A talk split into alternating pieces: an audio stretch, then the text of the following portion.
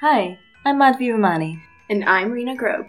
and this is Misinformed, the podcast for lazy but smart people. Every week, we'll be discussing a new topic or trend so you can stay informed the easy way. So, Rena, what are we talking about this week?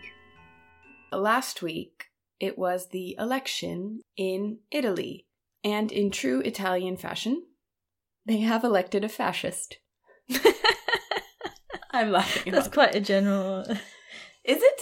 Sorry, Italy, but you know it's true. Just kidding. Love you. But yes, Italy have a new head of state. Her name is Giorgia Meloni. Her party is called the Brothers of Italy, and she's incredibly right wing.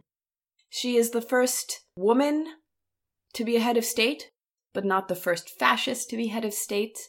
And this has just been on my mind this week. People have been making a big deal of like, oh, she's a woman, so at least that's kind of good. And I'm like, Girl boss fascism. it's also interesting that her party is called Brothers of Italy, which just shows you how good she's going to be as a woman for other women. yes, because I think there's this common misconception amongst people that any woman in power is an advancement for women, but it's like, no, if She's totally holding up the patriarchy. She keeps on repeating these lines like, I am a woman, I am a mother, I am a Christian, and it just shows exactly where she thinks, you know, women should be women. There's no place for like trans people. There's no place for like lesbian people, queer people. There's no place for any religion apart from, you know, a particular brand of uh, Catholicism. And she's probably going to be bad for abortion. She really likes Orban in Hungary. They're like besties. He obviously has been terrible uh, for things like abortion. There was also like in the parliament of Hungary, they released a study about how more women graduates and women in the workplace was actually disadvantageous to men. So that's where Orban lies and his politics. And she is strongly, you know, with him. And then she also, many, many years ago, I have to say, said that Mussolini was a great politician because everything he did, he did for Italy. Although seemingly at that point she was ignoring the fact that he raped a lot of women in Italy and killed a lot of Italians. and the fact that he dragged Italy into a war that they didn't want to be in. That was also for the Italian people, apparently. Yeah, and so like what she's done is since then because she she was in politics from a very young age, and there is you know YouTube video of her just saying like Mussolini was great basically. But then since then she's trying to distance herself from this sort of fascist connection, but kind of not really. I think like officially sort of yes, she's not making direct links between you know her party and and Mussolini and fascism. But then she's basically saying God, country, and family, which is, you know, the Mussolini slogan, I guess. There are definite echoes of Mussolini, and that's a big problem. It should be noted that her party, the Brothers of Italy, was founded by former supporters of Mussolini and uses, I believe, like their logo. So, like, there are direct ties there to fascism. It's not like they're completely removed from it in any way, shape, or form. Also, what I think is super fascinating about her is how prior to the election, she was kind of, she really liked Putin, but since then, she's kind of taken on more of a like a pro Ukraine stance, which is fascinating. Yeah, before she had said that Putin upheld the values of like Christianity and family in Europe. Since then, that has become slightly problematic. I think that was always problematic, to be honest. Yeah, of course. But you were saying about the history of the party in a similar kind of move. The Swedes have just elected in the Sweden Democrats, which mm-hmm. sounds like a really nice name actually, but they're also fascist. And they also have direct, direct links and came out of the neo Nazi party in Sweden. And I think like there was a politician from the Sweden Democrats who actually said like, Helsiga, which is basically like the. Sieg Heil, yeah. And then she said, "Oh, you know, that's got not got any Nazi associations." She was just saying that like it was a victorious day for them because they won like twenty percent of the vote. Like in Italy, this party just won twenty six percent of the vote. That's like a massive majority of both of these populations, which is very, very far right, very anti immigrant, racist, very anti everything else, of course, like anti queer, anti-liberal rights. And there are women who are part of all of these movements, which is super frustrating. Yes. One quick thing on Sweden. I feel like people always talk about Sweden as if this was this liberal, wonderful wonderland. And I think that we should just bust that myth right now. Sweden, I'm sure, is, they're lovely people.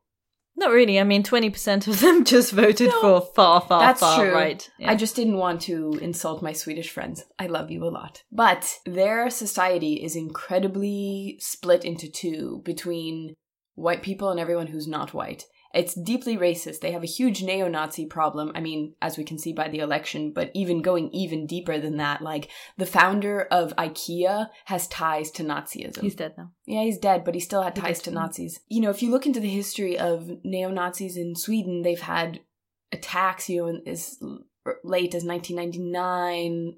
All these horrific things will like link an entire list of all the hor- horrific neo Nazis attacks that happened in Sweden. It's a massive problem and it's a really terrible place to live if you're not a white, blonde Swedish person. And people Um, don't talk about that.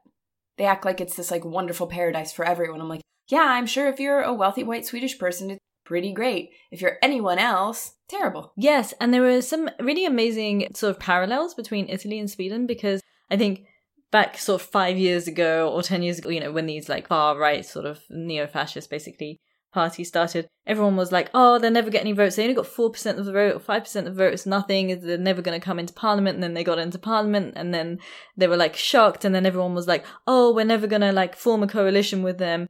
And then all of the mainstream parties started taking on some of their rhetoric and legitimizing them and started like taking on some of their policies to try and maybe take away votes from them, but it did the opposite. It just legitimized them. And now we're at a point where everyone was like, oh, it's fine, it's fine, it's fine, this will never happen. Where we have like a lot of Europe really very fascist. Like Hungary has just been voted by the European Parliament to be not considered actually a democracy anymore, which is true because Orban has taken away all the opposition and the right of free press and a lot of stuff there, and very anti queer rights and things like this. And then you've got Poland, which no longer lets abortions happen, among many other things. Again, queer rights as well, women. And then we've got now Italy, then we've got Sweden, then we've got like still in France, you know, Marie Le Pen is the main opposition. Got the Vox Party in Spain. Yes, which is a confusing name because I actually like Vox Media. Yeah, me too. But at every single point, everyone's been going, oh, it's not such a big deal, it's not such a big deal. And even now, people are like, oh, yeah, it's like, she's not really like Mussolini. It's like, yeah, but just open your eyes and be like, yes, all these people who are voting are really racist and there are big problems. It's an indicator of really, really big problems. Definitely. It also should be noted that like only 60% of the population in Italy went to vote, which is lower than the election in 2018. So they had a really low election turnout. But I mean, I think it just it, it shows a, a deeper problem.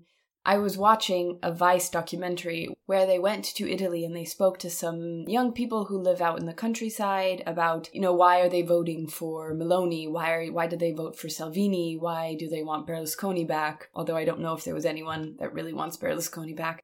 Mostly people were supporting Salvini and or Meloni. And one of the things that they just kept talking about was this feeling of there's no hope for the future. There's no changes happening. They don't have any jobs.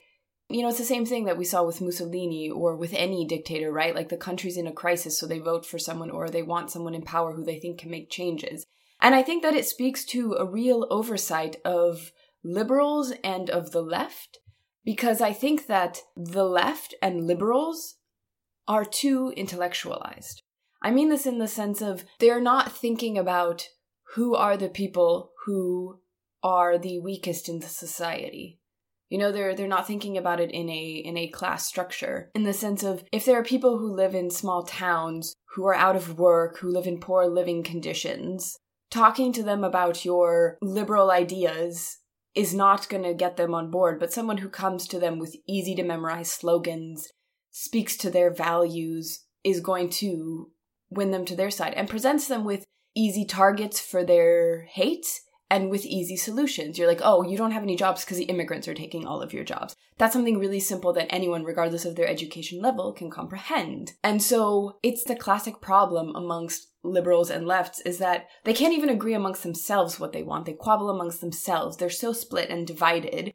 Some of them are a little bit unhinged. For example, like Wagenknecht from the Die Linke, a completely unhinged woman. Funk just did an infographic where they compared the I always forget her name, the leader of the AfD, the blonde lady. Her ancestors were Nazis.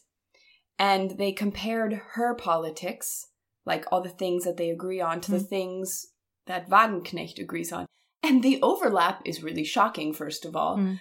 But second of all, you can see on the places where they differ, it's the AfD is offering easy to understand solutions, where the Linke is talking about ridiculous things, you know, and you're just like, you're you're failing to understand how to. But oh, sorry, I'm not making coherent sense. But I keep thinking, how does history keep repeating itself? We keep running into the same problems over and over again, and how has no one learned? Like, obviously, it's not easy. It's not a simple fix, but like, surely, just like, hey, you have to take all layers of this country into consideration, and how do we address them? How do we address their worries, their concerns? I guess the answer in the end is no one really cares. Not even the left really cares. Also, for those who aren't listening in Germany, the AfD is the Alternative for Germany, which is Germany's fascist right wing party. Yeah, I think you're onto something because the situation in the world is very, very complicated right now, and things are changing, and people are disenfranchised, and Italy is a mess, and also Italian politics is a mess. Like, there's actually no one to vote for, also. Like, it's there are many different sort of parties and they're all kind of like all over the place. It's not good. Their government keeps on falling apart.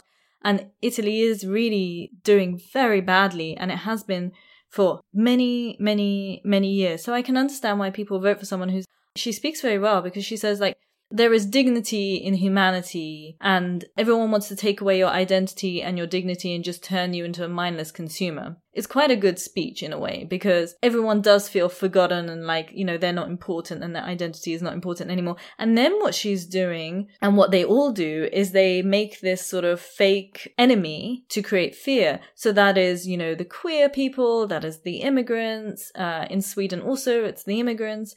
And it works because you're using fear and you're giving people very easy slogans and everyone believes in family. Not everyone, but you know what I mean? Like, it's very easy. It's like, oh yeah, I believe in family and God, like, I want stability in a situation where things are really changing and we can't understand the big shifts and we do feel like kind of nothing in there. So the right, like you say, really speaks to that. And the left is just like, don't vote for the fascists, but they haven't got a strong ideology, a vision as to what they are standing for. And that's kind of a problem. And also, there's not a simplicity to the messaging. And then, obviously, with democracy, I think there does need to be because you're trying to speak to a wide group of people and people are emotional and, you know, they're, they're caught up in their lives. I think you do need to like sell them some sort of vision. It's, advertising in the yeah. end. Also, in Italy, it really came down to individual people in the individual constituencies because people want to feel like you care about them, right? If in your constituency you go and you listen and you offer solutions, people are more likely to react to that act of caring. People want to feel like you care about them. Also, it kind of echoes back to like what Mussolini did, right? Like when he was popular when he came into office because he had this reputation to the outside of someone who unified Italy. And so if Italy is kind of all over the place right now, then maybe people are hoping for some sort of stability and unification with Meloni. And instead of blaming terrible bureaucratic systems and government for failing and stuff, just like choosing a group of people, like immigrants, to blame is an understandable and really good way to go. And I feel like that happened also in Sweden. I was speaking to somebody who got Swedish citizenship who is from uh, Somalia, and he said, actually, the way that the Swedes handled the whole immigration thing was totally incompetent. And so it makes sense that people looked at it and was like, oh, this is a mess. We shouldn't do that. It was not the fault of obviously the immigrants. It was the fault of like the Swedes were just not the, the bureaucratic systems. They didn't know what the hell they were doing. And then the other thing he said was also like what happened in Sweden is you get this like kind of ghettoization. So you get like people living in certain areas who are all from one certain country or area, or all immigrants, all brown people, right? And then he said it's obvious when you go to these areas in Sweden that there are some criminal elements. There just are. And the people living there also don't want those criminal elements, but then also the Swedes are not doing anything about this. They're not handling the situation, right? I mean, it's not really shocking that if you force people to live in an area, cripple their social mobility, their economic ability, and treat them not very well, I mean, people are going to have to survive and make do with the circumstances that they have, right? Like it's not surprising that some criminal activity has sprung up in this in these areas, but it's effect of how they're treated. Or it could be also the immigration policy. I'm not sure why or how or But I think that they, it's linked, right? Because the immigration policy leads them to Mhm. being here, and you For put sure. people in a situation, and they're going to react in a certain way. That's a reality. For sure. Although, like, it has to be stressed that, like, obviously, most of the immigrants living in Sweden are not criminal in any way. It's just that it's very easy for people to, like, spot, oh, this is the enemy. And, like, actually, Meloni did it very well, you know, in terms of, like, propaganda. She tweeted this video of an asylum seeker raping someone. It's like, oh my god, like oh, Italian men are raping people all the time, but that's the thing that you focus on and you hang on to, and that becomes the story. Meanwhile, an, a white Italian man literally killed, strangled an asylum seeker in broad daylight, and nobody did anything about it. So, Exactly. It's also interesting because I was in Italy um quite a bit last year, and there are two things that are striking. Number one, the graffiti. mhm. There's a lot of fascist graffiti in places that tag Mussolini specifically, which is shocking. And number two, that people can also like allude to or talk about Mussolini in a way with admiration without it being a total taboo and being shut down or argued against in a group. I mean, it was coming, like you could see it. I mean, I could see it. It's Mm, shit. it's pretty bad. like, what do we do now? We've lost another one to the fascists. Well, her economic policies are like all over the place. I'm not sure exactly like how they're gonna rule, if you know what I mean, because on one hand she's like, oh, there should be a like flat tax, but on the other hand she wants to like increase public spending, but then also she doesn't want to like go into debt, and so on a practical level, actually running things could be a mess. I don't know. Do you think she might self sabotage by being an idiot? She's definitely an idiot. No, yeah, definitely. But economic idiot, I guess. Oh, she's such a moron. Oh my god. She's really stupid. I mean, it, it is still kind of mind boggling to me. We we can talk about Mussolini in the super casual way, not us, but like in general in the world, and that he doesn't have the same place like as Hitler. Amazing because actually he inspired Hitler and once Hitler wrote to him because Hitler was such an admirer of what Mussolini was doing he wrote to him asking for an autograph and Mussolini was like no I I don't think you're important enough to give you even an autograph. He was fanboying so hard on Mussolini and took all of his inspiration from Mussolini. So we got basically Hitler from approach of Mussolini. I actually read Mussolini's The Doctrine of Fascism from 1932 today it's quite funny in places. I mean, it would be funny if it wasn't like real. It's very chauvinistic. There's a lot of man, man, man. So it's like fascism wants man to be active and engage in action with all his energies. It wants him to be manfully aware of the difficulties besetting him and ready to face them. So there's a lot of that. And then it's totally anti-individualistic.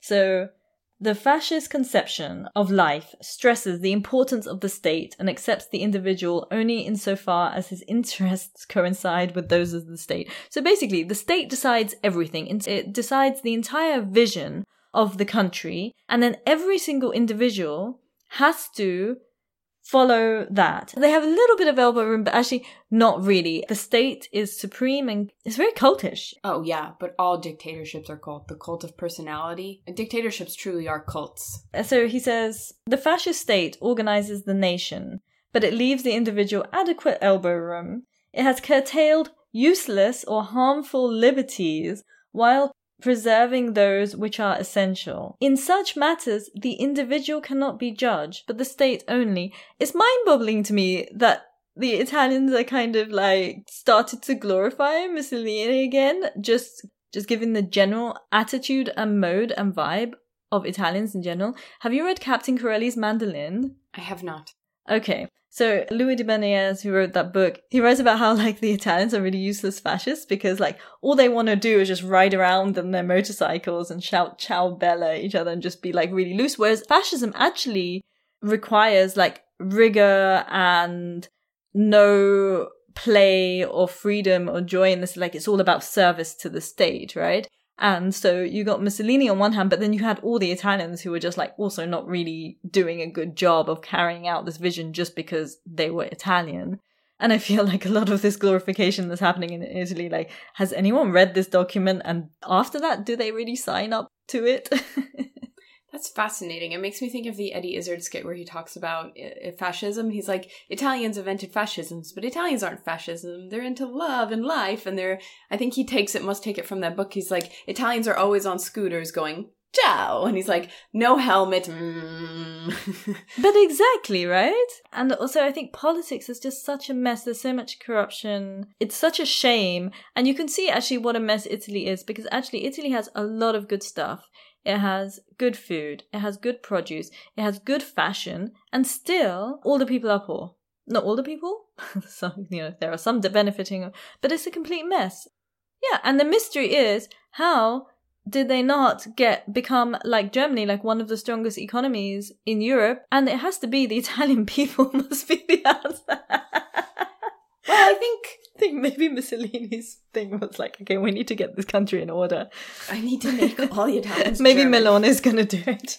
I can see why people would associate fascism more with Germany because I think in and itself, as a sort of concept, it does feel more German. Yeah, I'm going to give you rules and everyone's going to follow them, whereas you give the Italians rules and nobody follows them. Okay, can I tell you what my favorite line is from the movie, the Lizzie McGuire movie? This is a highly intellectual academic source. So in the Lizzie McGuire movie, she goes to Rome on a class trip and then she falls in love with this guy who claims that he's is a pop star, blah blah blah. It's a great movie. And she gets on the back of a Vespa with him and she goes to him, "Do you know how to drive this thing?" And he goes, "This is Italy. No one knows how to drive." and then just goes.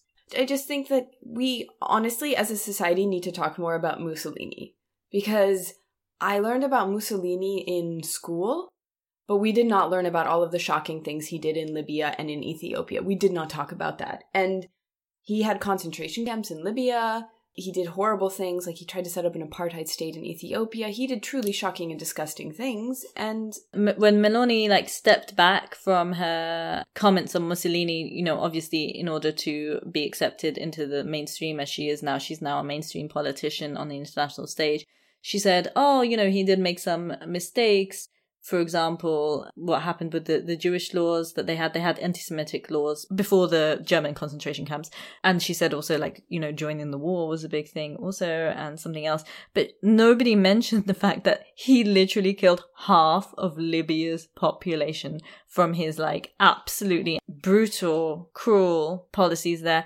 And just this, this urge to like absolutely rape the country and also with Ethiopia, what's really funny is like all this anti-immigrant stuff is not about immigration. It's just racism, right? Because what he wanted to do, if you're so anti-immigration that everyone should stay in their own country, but then you're also pro-Mussolini, he wanted to get a lot of Italian immigrants into Ethiopia and then make basically all the Ethiopians sort of like slaves and workers for for the Italian population in Ethiopia and that was his policy there so and then he did this terrible thing where he like mustard mustard gassed everyone yes I know he's a Which little shit. Even Hitler wouldn't do that. Like, so, I mean, not to compare our dictators, but Mussolini was very, very, very, very bad. And it cannot be un- understated, like, what a terrible move this is and what an indicator is of the fact that we're just somehow, the whole world is sort of accepting hey, you've got a new prime minister in Italy who's totally inspired by this guy.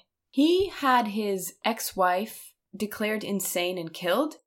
And then he killed his own son. Mm. I'm sorry, I got really hung up on that. I was like, excuse me? He killed, like, yeah. he was like, this is a blotch on my, like, otherwise, you know, clean record. I have to get rid of my ex wife and kid. Also, he married his stepsister? I mean, he was a complete degenerate psychopath. Yes, he really truly was. They- also, I think that people forget that when Mussolini was killed, the people of Italy were so angry at him, they really, like, they beat up his body before they hoisted it by the legs up onto, like, a lamp post or something.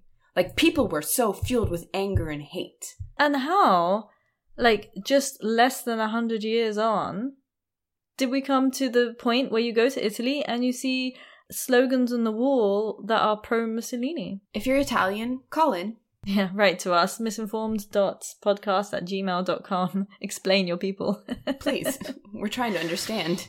And with that, I think we've done enough ranting and raving for today. Here are our three things you can do this week to be a better person. I think thing one is definitely be really thorough in your research. Like, if you are going to vote for someone like Meloni, and I mean not just research on her, but if she's spouting nonsense and like admiration for someone, fact check A, what she's saying, B, who she admires and why, and don't just accept things at face value because like Mussolini is a little shit and we all need to talk about how much he is a little shit. So Google Mussolini. Thing two, we are living in complicated times and it's hard being human, but when a message sort of really speaks to you and it seems like an easy solution, question it.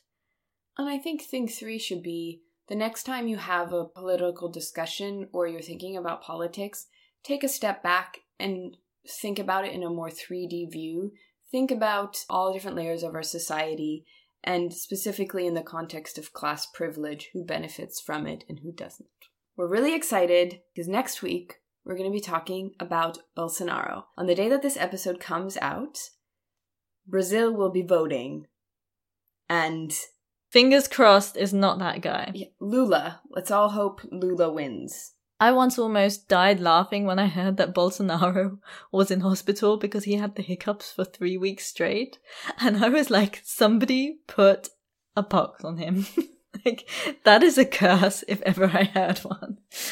So, for more exciting facts like that, join us next week. Thank you for listening. Until next week, goodbye. If you liked this show, please share it with your friends and subscribe wherever you get your podcasts. You can also help us by supporting us on Patreon for as little as 4 euro a month. Visit patreon.com slash misinformed. For links to all our sources and for our personal tips on what to watch and read, subscribe to our weekly newsletter at misinformed.substack.com. You can follow us on Instagram at the underscore miss underscore informed or email us your feedback, requests, or just to say hi misinformed.podcast at gmail.com. We would love to hear from you.